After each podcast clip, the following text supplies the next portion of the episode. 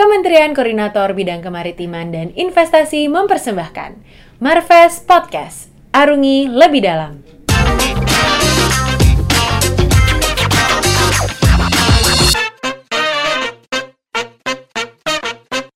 Halo Mas Yogi, apa kabar? Halo, baik ya? Alhamdulillah, baik Mas. Uh, selamat datang di podcast Marves, uh, punyanya Kemenko Kemaritiman dan Investasi. Dan um, kita bangga banget ketemu dan akhirnya bisa ngobrol-ngobrol sama Mas Yogi nih di podcast kita. Dan semoga berkenan ya Mas Yogi ya. Kenalin dulu Mas, aku Arden. Um, aku salah satu tim di podcast Marves ini. Dan um, pengen nanya-nanya beberapa hal sih soal uh, kemaritiman kita ini sendiri, karena aku lihat Mas Yogi juga banyak um, apa ya terjun di hal-hal yang berbau usaha tentang kelautan, perikanan, kelautan gitu. Salah satu yang aku uh, lihat banget saat melihat profilnya Mas Yogi adalah soal tripang. Itu pas aku buka Google nih Mas, itu kayak deret tripang-tripang, inovasi tripang segala macam gitu di Bintan kalau nggak salah waktu itu.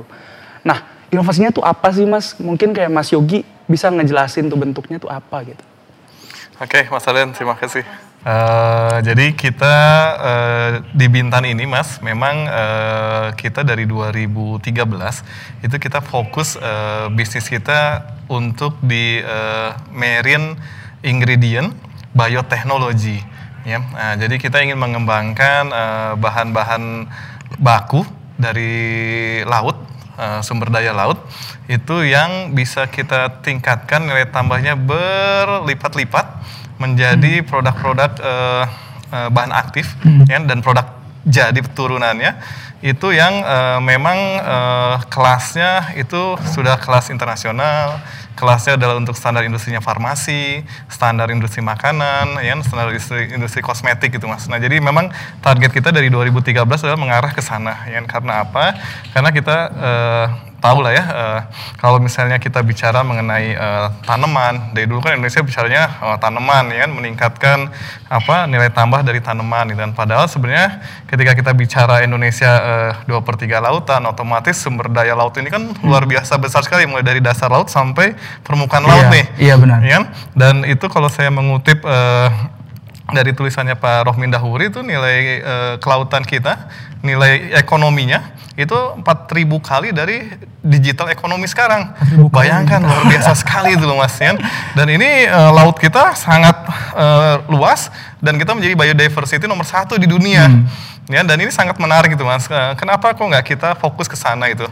Ke apa core bahwa Indonesia ini adalah negara maritim gitu Mas. Nah, jadi berawal dari sana, terus kita dapat undangan kebetulan dulu ke Bintan untuk mengeksplor eh, apa sih sumber daya apa yang bisa dikembangkan di Bintan gitu Mas, karena mereka eh, di sana adalah Kepulauan Riau. Jadi hmm. Bintan ini termasuk Kepulauan Riau di mana sembilan puluh enam persennya lautan. Hmm. Jadi daratnya cuma empat persen.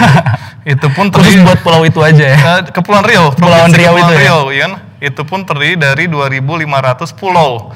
Bayangkan, luar biasa sekali, sembilan puluh enam persennya lautan itu Mas. Nah, kita di dua ribu tiga belas kita berangkat ke sana, terus kita mengeksplorasi apa sih yang uh, bisa kita kembangkan di sana hmm. itu Mas. Karena uh, lucu juga ceritanya, dulu kita diminta datang karena uh, diminta uh, oleh pimpinan daerah di sana untuk bagaimana nih membuktikan hmm. ke masyarakat bahwa mereka punya jargon Mas untuk ya pilkada lah gitu kan. Oh. Itu selalu bicaranya adalah mensejahterakan masyarakat pesisir. Oh, karena mereka punya demografi masyarakatnya masyarakat pesisir, pesisir ya betul, di sana ya. Ya, nah, masyarakatnya nanya, buktinya apa gitu kan. Gitu kan. Nah, jadi saya ada tugas khusus datang ke sana. Uh, akhirnya kita explore apa nih yang menarik yang bisa kita kembangkan gitu Mas. Nah, uh, singkat apa uh, cerita sedikit nih hmm. sejarahnya gitu kan. Jadi lagi termenung di pinggir pantai Mas. Asik. Lagi menikmati. Ini di pinggir pantai Kepulauan Riau atau di mana nih Mas? Iya, di di Bintan di, di Bintan ya. Satu ada pantai terkenal namanya Pantai Trikora. Ya. Oh iya iya iya. Pantai iya, Trikora iya, itu iya. pasir putih. Pasir oh, putih. Pokoknya indah sekali lah. Uh, turis datang apa yes. segala macam gitu kan. Nah, sambil ngelihat uh, sunset gitu kan, uh, lagi melamun lah ya gitu kan. Ah, tiba-tiba lihat ada nelayan itu bawa uh, ember. Uh, saya tanya isinya apa, mereka bilang ini teripang, ya. Oke. Okay. Okay, terus saya tanya uh, diapain gitu kan? Oh ya nanti uh, dikeringin, mm-hmm. gitu kan? Nanti dijual, gitu kan? Oh ya seperti biasa emang seperti itu kan teripang ini kan? Saya tanya, memang di sini banyak? Oh banyak sekali pak, ya. Awalnya seperti itu banyak mm-hmm. sekali, gitu. Nah langsung kepikiran ya karena namanya orang uh, orang dagang ya, ya. Jadi Uh, saya juga uh, orang marketing, saya cek di Jakarta, ternyata hmm. kebutuhan uh, si teripang atau gamat ya, kalau hmm. orang Melayu bilang ini gamat nih Mas Arden ya, uh, itu tinggi sekali. Oke. Okay. Ya, yang lagi booming-boomingnya tuh Mas zaman-zaman dua ribu tiga belas dua ribu empat belas itu ya, uh, yang namanya apa jelly-jelly gamat apa segala macam kayak gitu. gitu. Hmm. Nah, di satu sisi market ada, di sisi yang lain di apa uh, supply ada bahan baku, hmm. ya betul, sederhana betul. kan. Sederhana. Akhirnya dengan uh, sentuhan teknologi kita masuk di tengah-tengahnya. Nah, bagaimana dari teripang yang dihasilkan oleh nelayan tidak perlu harus dikeringkan hmm. sebulan atau uh, dua bulan, mas. Tapi sekarang dalam bentuk segar udah bisa kita tampung dengan teknologi kita. Kita olah si teripang ini, kita ambil kolagen murni. Oke. Okay. Ya, bayangkan dari teripang yang e, nelayannya harus ngeringin berbulan-bulan, hmm.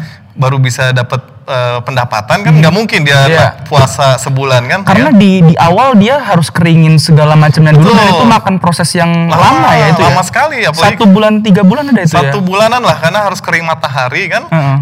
Kalau mataharinya ada, kalau nggak ada ya nggak kering-kering kan gitu kan. Iya, iya benar. Nah akhirnya dengan adanya kita dimulai di dua ribu empat belas itu, akhirnya si nelayan ini berkumpul, ya, berkomunitas, mereka hmm. jadi supplier tetap kita. Hmm, jadi kita okay. terima mereka dalam bentuk fresh, segar Mas Aden. Jadi, okay. maaf. Jadi kasarannya gini, mereka nyemplung, dapat teripang, mereka muncul, kita kasih duit cash. Oke. Okay, ya? okay, Wah okay, okay. happy kan nelayannya itu Mas Aden. Nah itu yang kita lakukan sampai sekarang, ya. Nah, uh, duh, apa? Nah uh, dari hasil uh, olahan dari pabrik ini menjadi bahan aktifnya kolagen. Oke. Okay. Ya. Nah kolagen ini nih mas, yang sekarang uh, sudah tersebar banyak, banyak ya, termasuk mana-mana. sampai keluar.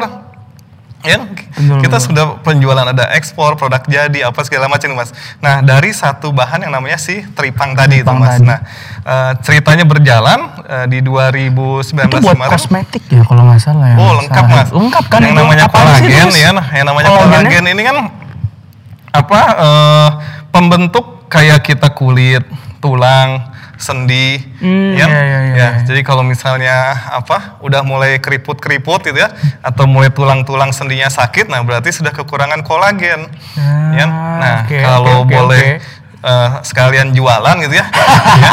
Silakan mas. Kolagen di dunia itu cuman ada dua sumbernya dari yang binatang berkaki empat, hmm. ya, sapi dan kebanyakan babi.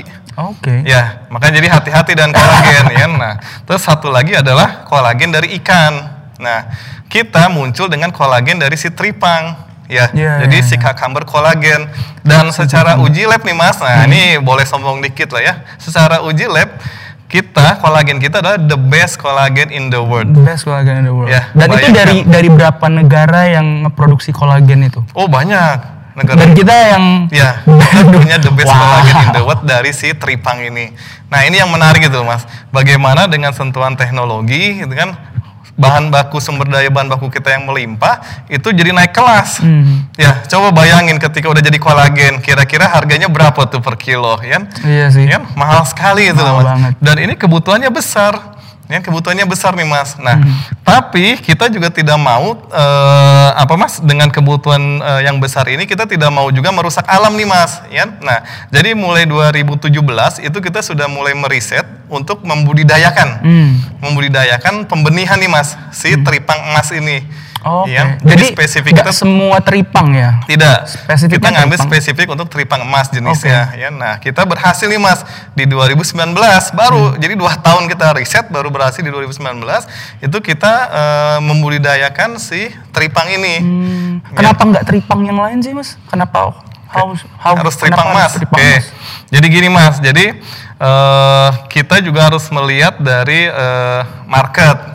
Okay. Ya, jadi uh, sebelum kita masuk nih mas di bisnis teripang di dua ribu empat belas ini, gitu kan, itu kita uh, lihat ternyata si teripang atau gamat ini sudah ditrenkan uh, mm-hmm. oleh Malaysia.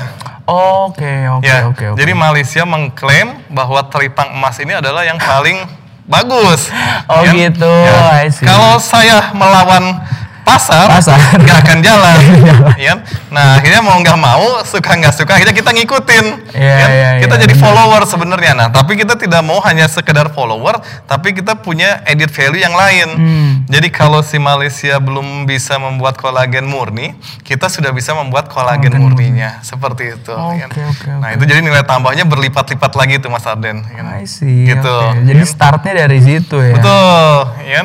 Nah, ini yeah. yang menarik loh. Dan sekarang produk turunan kita banyak, Mas. Iya. Yeah, yeah. Mulai dari kosmetik, mm. ya, mulai. Iya, bukan kolagen aja ya, Mas.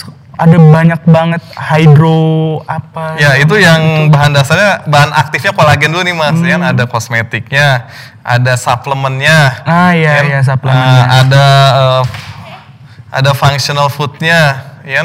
Ada apa? Uh, satu lagi adalah makanan. Makanan.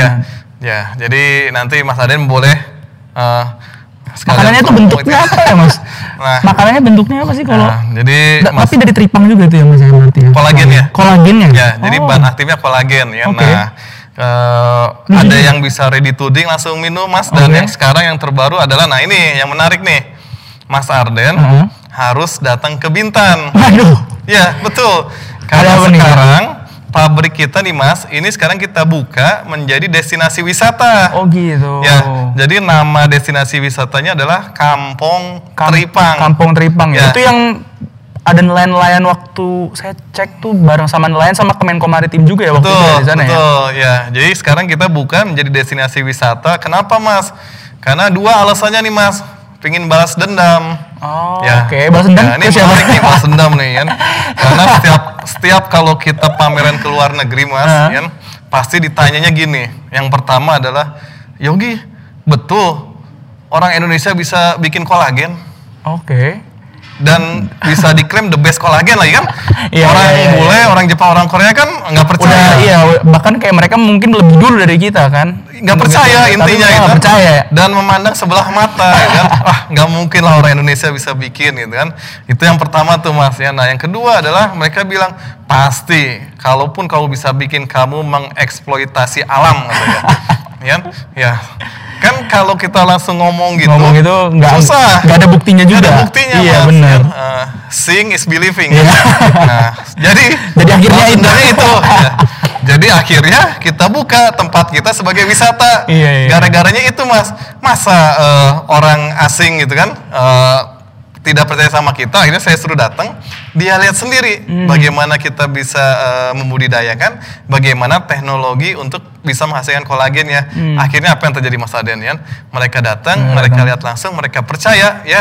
Berikutnya apa? Mereka buka P O ya. Oh iya. Satu kontainer, satu kontainer ya. Begitu ya. Wow. Ya. Nah, itu yang dilakukan. Dan justru malah mereka yang memproduksi juga, mereka juga akhirnya ngimpor dari kita ya. Betul, karena setelah mereka yakin kan bahwa oh betul yang dibilang apa kolagen terbaik tuh hulu sampai hilirnya integrated, integrated ya. Nah ini kan yang menarik, ya. Hmm. Nah ini semua uh, apa mas uh, orang uh, harus kita yakinkan dulu, hmm. apalagi orang luar gitu loh mas. Hmm. Ya. Nah, gimana waktu itu cara ngeyakininya sih mas?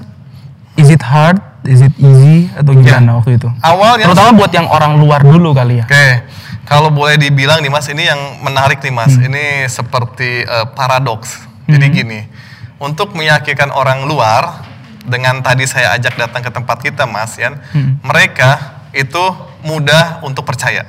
Oh iya. Ya. Tapi sebaliknya, Mas, orang lokal, oh. saya ajak ke sana, mereka lebih milih produk Korea. Gitu. Wow. Ya.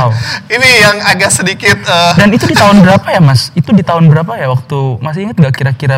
Yang mana? Karena kan waktu itu mungkin ada persaingan juga sama Korea waktu itu lagi gembiar-gembior soal produk kecantikannya mereka kan pakai kolagen juga lagi. Nah makanya itu mas. Jadi yang menarik adalah gini tadi makanya kenapa saya bilang jadi uh, seperti paradoks gitu kan. Hmm. Jadi orang luar itu sangat mengapresiasi kita. Iya, iya, kan? iya, iya, iya, Tapi mohon maaf orang lokal kita itu lebih suka melayani kabar yang nggak jelas gitu loh kan.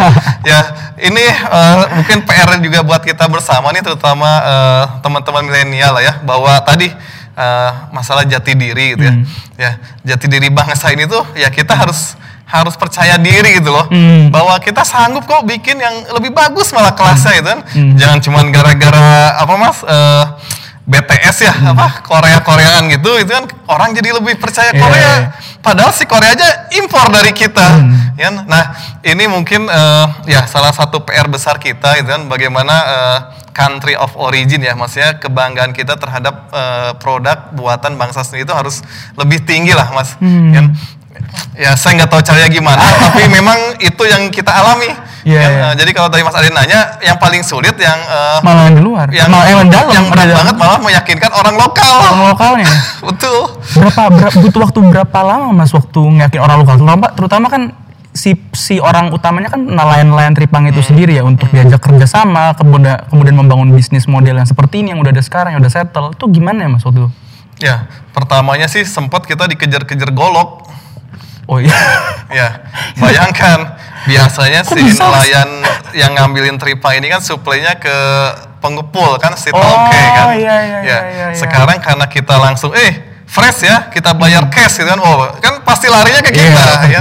Ya seperti itulah. Berarti pernah sempet ada konflik juga sama si pengepul? Oh iya pasti, ya pasti ya, karena ya apa orang kan nggak apa butuh pendapatan harian kan, nggak harus nggak nggak bisa lama segala macam. Dan itu panjang juga berarti ya mas proses, maksudnya dengan melihat situasi waktu itu, hmm. dengan segala macam konfliknya, ketemu sama orang terus habis ditolak-tolakin, dua tahun tiga tahun ada itu mas atau lebih. Nah di sana menariknya gini mas, nah ini ini ini ini jadi uh, model sebenarnya uh, ketika saya sekarang nerapin buat uh, bisnis uh, bidang yang lain ya, maksudnya tetap hmm. di bidang maritim tapi untuk jenis produk yang lain, itu adalah ketika masyarakat ini kita kasih contoh, hmm. ya jadi seeing is believing-nya hmm. tapi buat masyarakat itu mas. Hmm. Jadi ketika melihat dia melihat bahwa oke okay, ternyata ada jaminan pasar hmm. dan ada jaminan harga mas, ya kebayang nggak? Iya. Sebenarnya apa sih yang dibutuhkan sama nelayan ini?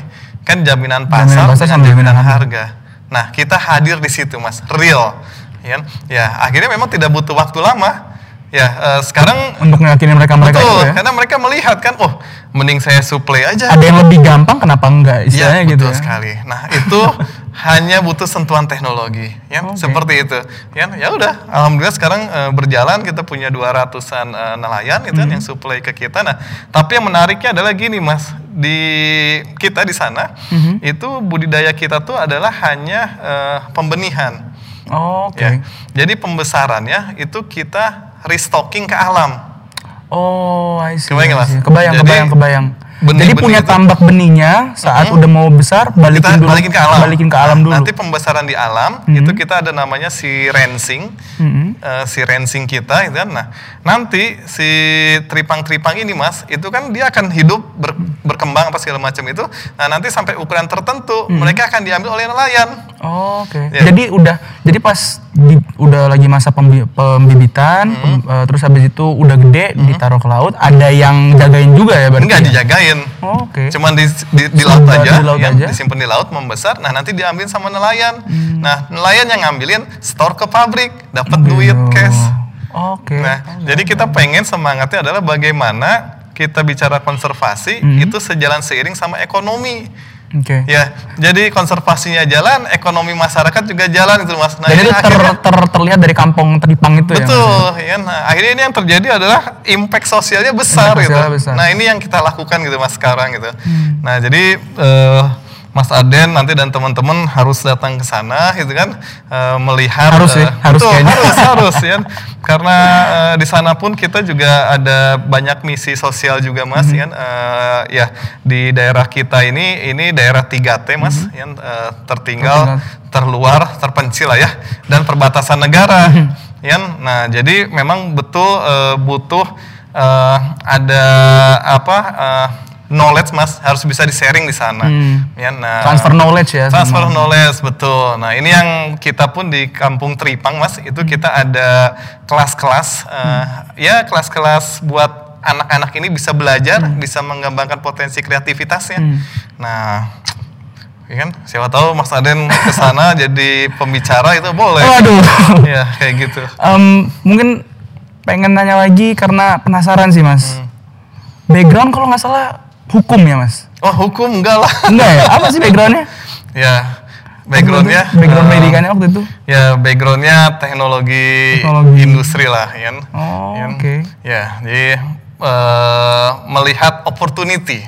Dan emang udah tertarik buat isu-isu kelautan kayak gini sejak lama tuh? Enggak. Oh enggak? Gara-gara diminta ke Bintan aja. Gara-gara diminta ke Bintan, yeah. Itu gara-gara project itu? Betul, gara-gara okay. diminta ke Bintan, terus melihat bahwa potensi ekonomi dari maritim ini sangat luar biasa, dan nah, akhirnya sekarang berkembang terus Mas. Ya? Nah hmm. jadi kalau boleh cerita, eh, yang sekarang kita lakukan dan sudah kita lakukan dan akan kita lakukan lagi adalah sekarang eh, pengembangan eh, produk-produk marine, eh, ingredient itu hmm. berbasis uh, bioteknologi. Hmm. Ya, nah, jadi yang uh, sekarang kita lagi apa? Uh, Dan itu basisnya teripang juga atau bukan, mau pakai beda lagi? lagi beda, beda jenis. Lagi. Ya, beda jenis. Jadi yang sekarang kita lagi coba besarin ini adalah uh, dari uh, ikan. Hmm. Nah, tapi ikannya adalah ikan-ikan rucah, ikan-ikan low ekonomi. Hmm. Ya kebayang Mas ya? Iya, kayak sarden kah? Kayak sarden uh, atau ya, di bawahnya lagi. Di bawahnya lagi. Ya, yang biasa Kari. Kalau nelayan ngejaring ikan. Yan, hmm. dia tarik, yan, itu dia pilih kan, uh-huh. yang ada nilainya dia simpen, simpen. yang nggak ada nilainya dia buang dia lagi buang. ke laut. Nah, itu yang mau yan, di itu. Betul. Nah, uh, apesnya itu kan, hmm. yang dibuang lagi ke laut ini sekitar delapan puluh persen. Oh, oke. Okay. Yan, nah padahal uh, ikan-ikan ini kan secara nilai gizi itu setara. Yan? Nah, jadi kita mau memanfaatkan ikan-ikan yang terbuang ini, Mas. Hmm. Jadi supaya si nelayan itu bisa dapat, yan? Dan mereka juga tahu jualnya mau kemana, harganya berapa. Nah, jadi dari ikan-ikan yang low ekonomi ini, hmm. dengan sentuhan teknologi lagi, iya, yan? Teknologi. Kita olah menjadi yang kita sebut adalah protein ikan. Hmm, oke, oke, oke. Kebayang kan, Mas Aden? Kebayang, kebayang. Waktu kecil, pasti ibunya bilang, Den... supaya pintar makan ikan. Nah, ternyata yang dimakan dari ikan apa coba? Yang diambil dari ikannya? Si protein-proteinnya. Proteinnya, ya. ya. Nah, proteinnya ini yang kita ambil, hmm. dan, ya. Nah, jadi proteinnya kita ambil, kita dengan teknologi hmm. itu kita ambil. Kalau misalnya Mas Aden tahu ada namanya asam-asam amino, hmm. ya penyusun protein itu asam-asam amino. Itu udah rantainya udah pendek-pendek gitu, hmm. nah itu yang kita ambil. Nah, ini yang kita produksi Mas sekarang untuk siapa coba Mas? Siapa tuh? Untuk anak-anak Indonesia yang malnutrisi, oh, stunting yang itu stunting, ya? Betul, dan yang obesitas. Hmm. Ya? Nah ini yang kita kerjakan gitu Mas. Nah iya, itu ada salah satu proyek lagi tuh Mas, masuk hmm. ke yang proyek stunting. Betul. Waktu itu selain yang Kampung Teripang juga ada proyek stunting. Betul. Dan saya baca di uh, beberapa artikel, ini juga dibahas sama uh, Mas Yogi soal uh, apa ya, kalau misalnya sumber daya laut kita, perikanan segala macamnya itu uh, tentang kemaritiman kita bisa bisa banget diolah dan habis itu di uh, tackle tentang masalah stunting di Indonesia. Yes, betul. Kayak gitu. Betul. Dan itu produknya nanti bakal suplemen kah atau apakah? Oke, okay. Untuk yang sekarang kita sudah bekerja sama Mas untuk industri hilirnya hmm. itu dengan uh, salah satu perusahaan farmasi terbesar lah di Indonesia. Hmm. Ya. Nah, jadi nanti uh, ada produknya turunannya macam-macam Mas, hmm. karena dia nanti bentuknya uh, protein ikan ini, asam amino ikan ini, hmm. ini dalam bentuk powder. Oke. Okay, nah, okay. Jadi kalau misalnya Mas Arden nih di rumah hmm. uh, pengen bikin baso, hmm. kan? Nah, tapi oh, pengen mengandung protein tinggi, yeah, yeah, nanti bisa dicampur. Ah, iya, iya, iya. Misalnya tetangganya jago bikin apa uh, empempe, hmm. tambahin, okay. kerupuk, tambahin. Ya. Jadi bayangin nanti tuh ada namanya kerupuk pinter, ya. Kan katanya orang jangan banyak makan kerupuk nanti bodoh. Nah sekarang malah ditambahin asam amino ya. Dan jadi pinter. Bayangkan Mas, ini bisa menjadi sebuah gerakan nasional, ya kan, gerakan sadar bahwa hmm. protein ini penting, hmm. gitu kan. Ya, terutama kalau sekarang saya lagi coba angkat karena protein ini adalah buat peningkatan imunitas tubuh kita, hmm. ya? Yeah. ya, jadi banyak makan protein pasti imunitas tubuh kita bagus tuh Mas. Ya, nah, dan ini udah mulai ya Mas program ini? Sudah ya? mulai, ya sudah mulai uh, sempat. Uh, Kita diinisiasi oleh Kemenko Marves kan uh, hmm, untuk iya, seminar iya. nasional betul, di betul. tahun kemarin di dua ribu sembilan belas, cuman di akhir dua ribu sembilan belas kepending dengan pandemi. pandemi. Nah, tapi uh, insya Allah untuk pabrik yang kapasitas besar itu kita sudah mulai running hmm. di Indramayu. Oke. Okay. Nah, uh, bekerja sama dengan koperasi. Jadi bayangkan Mas, model bisnis ini ya, nelayan tadi bisa terserap eh, hasil tangkapan ya, mm-hmm. dengan jaminan pasar dan jaminan harga melalui koperasi. Okay. Ya. Jadi koperasi ini yang harus mengatur untuk mm-hmm. suplai ikannya apa segala macam, berarti koperasinya pun bisa bergerak Mas, mm-hmm. dan bisa dapat pendapatan juga. Ya. Nah berikutnya Mas, industrinya kita bangun bekerjasama dan koperasinya juga. Mm-hmm. Akhirnya yang terjadi apa? Penciptaan lapangan kerja di daerah situ itu Mas. Nah, end produknya buat siapa? Buat anak-anak Indonesia. Seperti itu. Nggak hanya anak-anak ya, mau sampai orang tua pun mm-hmm. tetap butuh asupan protein. Seperti itu Mas. Fokusnya waktu awal-awal yang uh, produk ini akan nantinya dimulai, bahkan udah mulai ya sekarang, hmm. itu mau kemana dulu sih Mas? Maksudnya ke daerah apa dulu sih? Okay. Apakah daerah yang terbanyak tingkat stuntingnya atau gimana? Oke, okay, jadi gini, jadi uh, nah, ini dia yang menarik nih Mas Ian. Uh, kadang kalau lihat data uh, agak sedih juga. Jadi di Indonesia ini uh, daerah-daerah yang banyak ikan, malah angka stuntingnya tinggi. Oh, ya. Seperti di?